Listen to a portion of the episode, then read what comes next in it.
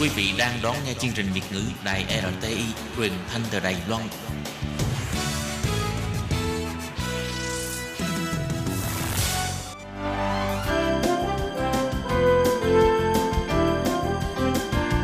Xin mời quý vị và các bạn đến với chuyên mục Nhìn ra thế giới. Chuyên mục này gồm những nội dung liên quan đến quốc tế,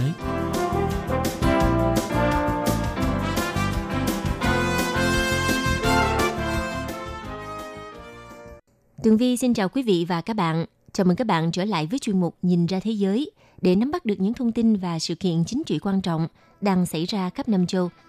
Các bạn thân mến, nội dung của chuyên mục ngày hôm nay bao gồm những thông tin như sau. Sứ mệnh gìn giữ hòa bình của Liên Hợp Quốc đối diện với thách thức kép từ dịch bệnh COVID-19. Nga chỉ trích Mỹ đã đưa ra lời đe dọa ngưng tài trợ cho WHO, Tổ chức Y tế Thế giới – Đại dịch COVID-19 được xem là thời điểm kiểm tra tinh thần chiến đấu của các nhà ngoại giao Trung Quốc nhằm bào chữa cho vấn đề điều hành yếu kém của nước mình khi dịch bệnh mới bùng nổ. Sau đây xin mời quý vị cùng theo dõi nội dung chi tiết.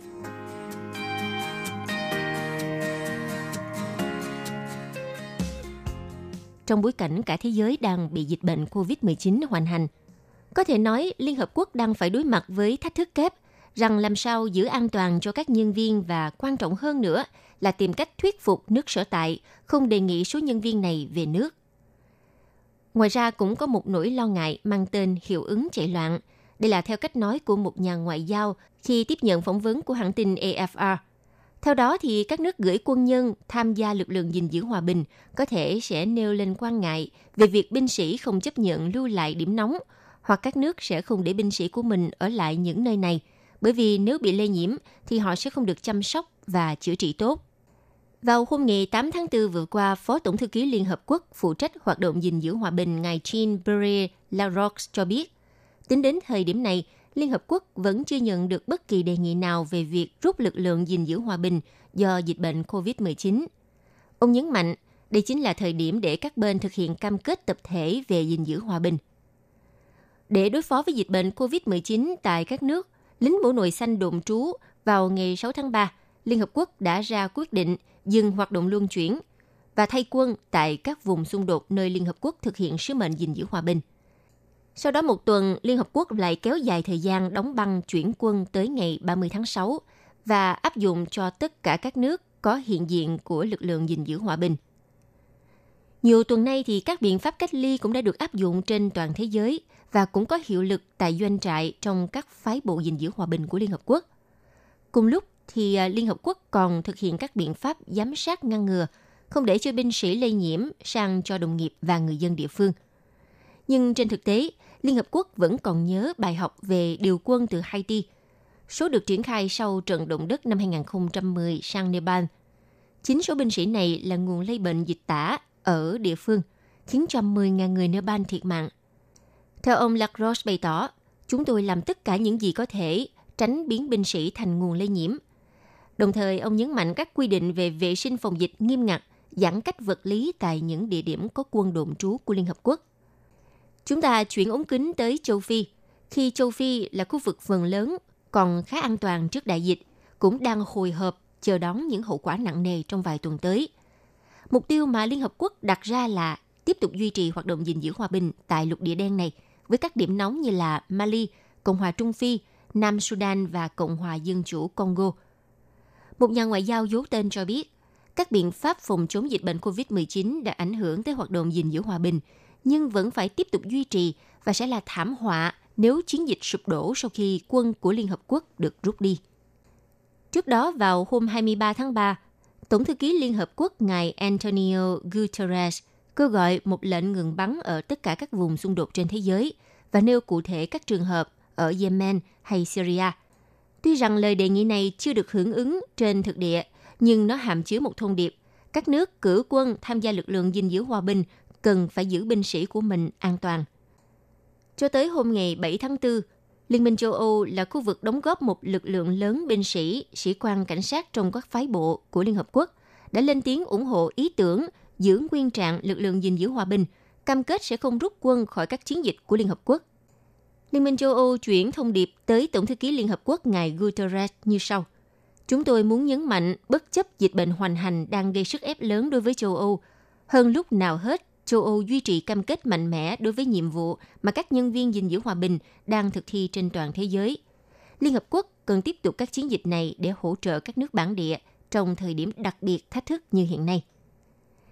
Bên cạnh đó, một số nhà ngoại giao Liên Hợp Quốc cũng kỳ vọng biện pháp ứng phó của châu Phi trước dịch bệnh sẽ khả quan và châu lục này tiếp tục cho binh sĩ của Liên Hợp Quốc lưu lại. Cũng từng có quãng thời gian trải qua nạn dịch Ebola từ năm 2013 đến năm 2016 và dịch sởi vẫn đang tồn tại ở Cộng hòa Dân chủ Congo. Các nước châu Phi đã có sự chuẩn bị tốt hơn về tinh thần cũng như cả về hệ thống y tế trước đại dịch. Theo ông Lacrosse thì uh, cho rằng COVID-19 sẽ ảnh hưởng rất lớn tới các nước có lực lượng gìn giữ hòa bình của Liên Hợp Quốc đồn trú do hạ tầng yếu kém cũng như các mạng lưới chăm sóc y tế tàn tạ bởi chiến tranh. Tuy nhiên, ông vẫn thể hiện niềm lạc quan khi nhìn nhận Liên Hợp Quốc đã có sự chuẩn bị trước một bước đối với dịch bệnh tại những nơi có triển khai sứ mệnh gìn giữ hòa bình.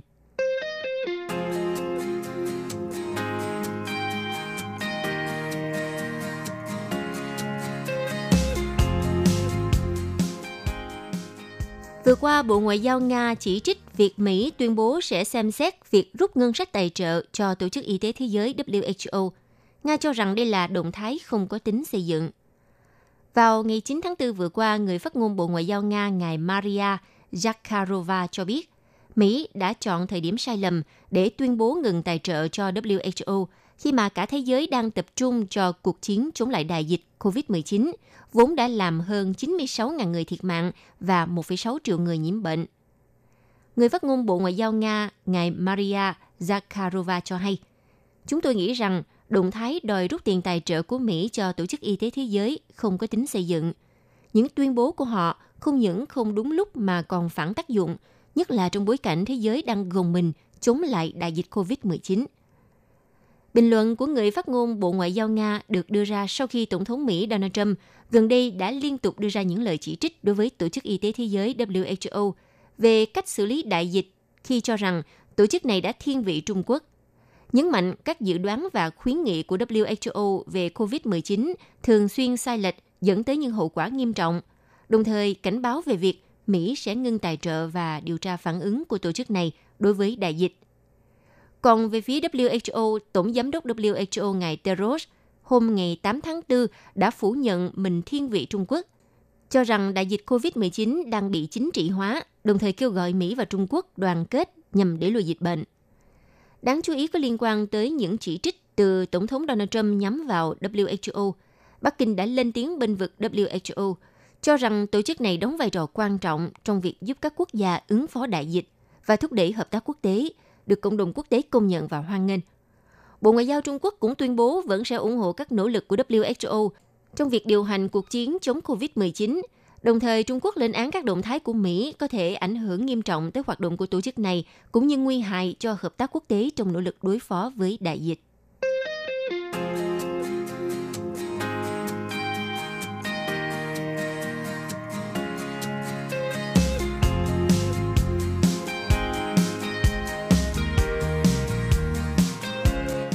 Thưa quý vị, đại dịch COVID-19 có thể được xem là một thời điểm quan trọng để kiểm tra tinh thần chiến đấu của các nhà ngoại giao Trung Quốc, nhằm để bào chữa cho các vấn đề điều hành yếu kém của nước mình trong lúc ban đầu dịch bệnh mới bùng phát. Theo à, báo Bưu điện Hoa Nam buổi sáng SCMP, vào ngày 12 tháng 4 vừa qua, trước khi được chọn làm lãnh đạo vụ thông tin thuộc Bộ Ngoại giao Trung Quốc, bà Hoa Xuân Oánh đã lên tiếng phê bình sự thiếu tinh thần đấu tranh của giới ngoại giao nước nhà – và bà thừa nhận Trung Quốc gặp phải rất nhiều vấn đề trong việc tuyên truyền đường lối. Vào lúc sự bất đồng với Mỹ gia tăng, cũng như quốc tế cảnh giác các tham vọng toàn cầu của Bắc Kinh trong một thế giới ngày càng rối loạn. Vẫn theo tờ báo SEMP, vào tháng 7 năm 2019, bà Hoa Xuân Oánh vừa trải qua khóa học về các chính sách đối nội đối ngoại của Chủ tịch Tổng bí thư Tập Cận Bình. Và lời góp ý trên của bà trong một bài báo đăng trang nhất của tạp chí Thời đại nghiên cứu của Trường Đảng Trung ương – Bài viết mang thông điệp của người phát ngôn chính của Bộ Ngoại giao Trung Quốc. Từ đầu năm 2019, lãnh đạo Đảng Cộng sản Trung Quốc và các nhà lãnh đạo ngoại giao đã liên tục nhắc nhở các đảng viên phải sẵn sàng cho một cuộc đấu tranh trường kỳ và gian khổ. Theo nhà nghiên cứu cấp cao triệu thông của Trung tâm Chính sách Toàn cầu Carnegie Đại học Thanh Hoa Bắc Kinh, cho rằng những lời kêu gọi tinh thần chiến đấu đã dẫn đến quan điểm chính thức này đã đến lúc Trung Quốc phải đứng lên chống lại sự thù địch của phương Tây. Ông nói từ sự chấp thuận của các lãnh đạo cấp cao, các nhà ngoại giao đã tự chuyển mình thành các chiến lang. Đây là từ ngữ mượn từ bộ phim Chiến lang, cổ động tinh thần chiến binh của Trung Quốc. Có thể nói vài năm qua thì lực lượng chiến lang Trung Quốc dưới quyền của ông Dương Khiết Trì và người kế nhiệm Vương Nghị đã tỏ ra rất quyết liệt khi Trung Quốc cần bào chữa cho việc tuyên bố chủ quyền Biển Đông, cho các chính sách đối với người đòi dân chủ ở đặc khu hành chính Hồng Kông thuộc Trung Quốc và với cộng đồng Duy Ngô Nhĩ ở Tân Cương. Và dịch bệnh COVID-19 cũng chính là thời điểm Bắc Kinh kiểm tra tinh thần chiến lang. Bắc Kinh có thêm một số nhà ngoại giao trẻ Trung Quốc đã thể hiện rõ sự cứng rắn và kiên quyết, cũng như gây bất ngờ cho những người đồng nhiệm của các nước khác. Hồi tháng 3 vừa qua, người phát ngôn Triệu Lập Kiên gây tranh cãi khi ông chia sẻ một giả thiết âm mưu rằng có thể quân đội Mỹ đã đem virus gây dịch COVID-19 đến Vũ Hán lúc họ tham dự Đại hội thể thao các lực lượng vũ trang của thế giới ở thành phố này năm 2019. Chính quyền Mỹ lập tức bác bỏ cáo buộc này và chọc ngoáy bằng cách gọi là virus Vũ Hán và virus Trung Quốc, theo lời nói của Tổng thống Mỹ Donald Trump. Tuy nhiên, Đại sứ Trung Quốc tại Washington, ông Thôi Thiên Khải đã bác bỏ cáo buộc thiếu chứng cứ của ông Triệu Lập Kiên và gọi đó là một tuyên bố điên rồ chỉ làm hỏng quan hệ đã bị tổn thất giữa hai bên. Còn bà Tôn Vân là một nhà nghiên cứu và cũng là chủ nhiệm chương trình Trung Quốc ở trung tâm Stimson, là một tổ chức nghiên cứu ở Washington nói. Điều chắc chắn là chính sách ngoại giao cứng rắn này, gồm giả thiết âm mưu quân đội Mỹ gieo rắc virus ở Trung Quốc, đã được lãnh đạo cấp cao phê duyệt. Nhà nghiên cứu Triệu Tông thì cảnh báo từ việc lãnh đạo Trung Quốc cho phép các nhà ngoại giao cấp cao cần phải biết rằng họ đang phá hoại hình ảnh quốc tế của Trung Quốc nhiều hơn cả khả năng của nước ngoài. Và rất có thể họ không quan tâm vì thái độ cứng rắn của họ ở vũ đài quốc tế sẽ giúp cho sự nghiệp trong nước của họ được thăng tiến, nhất là trong một bộ máy đã có nhiều thay đổi trong những năm gần đây. Nhưng theo chuyên gia đối ngoại bản Trung Anh thuộc Viện Nghiên cứu Đông Nam Á Asia Singapore thì cảnh báo thế hệ chiến lăng không giúp Trung Quốc có thêm bạn bè trên thế giới. Ông nói, thật thất vọng khi thấy những nhà ngoại giao này hưởng lợi và sự nghiệp thăng tiến từ một trật tự thế giới tự do. Nhưng các nhà ngoại giao Trung Quốc thì vẫn quyết liệt bảo vệ trước bất kỳ sự chỉ trích rằng Trung Quốc xử lý kém dịch bệnh COVID-19. Như vào hồi đầu tháng 4, bà Hoa Xuân Ánh viết trên Twitter, Trung Quốc mà biến đại dịch này thành một thứ vũ khí chính trị ư? Liệu người lính đang chiến đấu mãnh liệt có nghĩ đến phần thưởng Tất cả những gì chúng ta hiện quan tâm là cứu được nhiều người hơn, giúp đỡ nhiều hơn. Theo tờ báo SCMP thì Bắc Kinh đã mở mặt trận tuyên truyền quyết liệt nhằm khôi phục uy tín bị mất từ việc chính quyền Trung Quốc xử lý kém lúc dịch bệnh mới bùng phát ở thành phố Vũ Hán. Trung Quốc đã bù đắp bằng việc ngoài việc gửi tặng những bộ kit xét nghiệm, máy thở cùng các phương tiện y tế đến 120 quốc gia, thì Trung Quốc cũng đã cử 100 chuyên viên đến Ý, Siberia, Iran, Pakistan, Venezuela cùng nhiều nước châu Á. Vào lúc Trung Quốc và phương Tây không tin lẫn nhau thì các quan chức Mỹ và châu Âu cùng các học giả đã cảnh báo chính sách ngoại giao y tế của Bắc Kinh nhằm tranh thủ lợi thế từ tổn thất của họ và lấp đầy khoảng trống quyền lực vốn do Mỹ dẫn đầu. Quý vị và các bạn thân mến, vừa rồi là chuyên mục Nhìn ra thế giới do Tường Vi biên tập và thực hiện. Xin cảm ơn sự chú ý theo dõi của các bạn. Quý vị và các bạn thân mến, sau đây là email của Ban Việt ngữ ctv a rti org tvk Hộp thư truyền thống của Ban Việt ngữ Việt Nam Miss PO Box 123 gạch ngang 199 Taipei 11199 Còn thính giả ở Việt Nam xin gửi đến hộp thư số 104 Hà Nội, Việt Nam.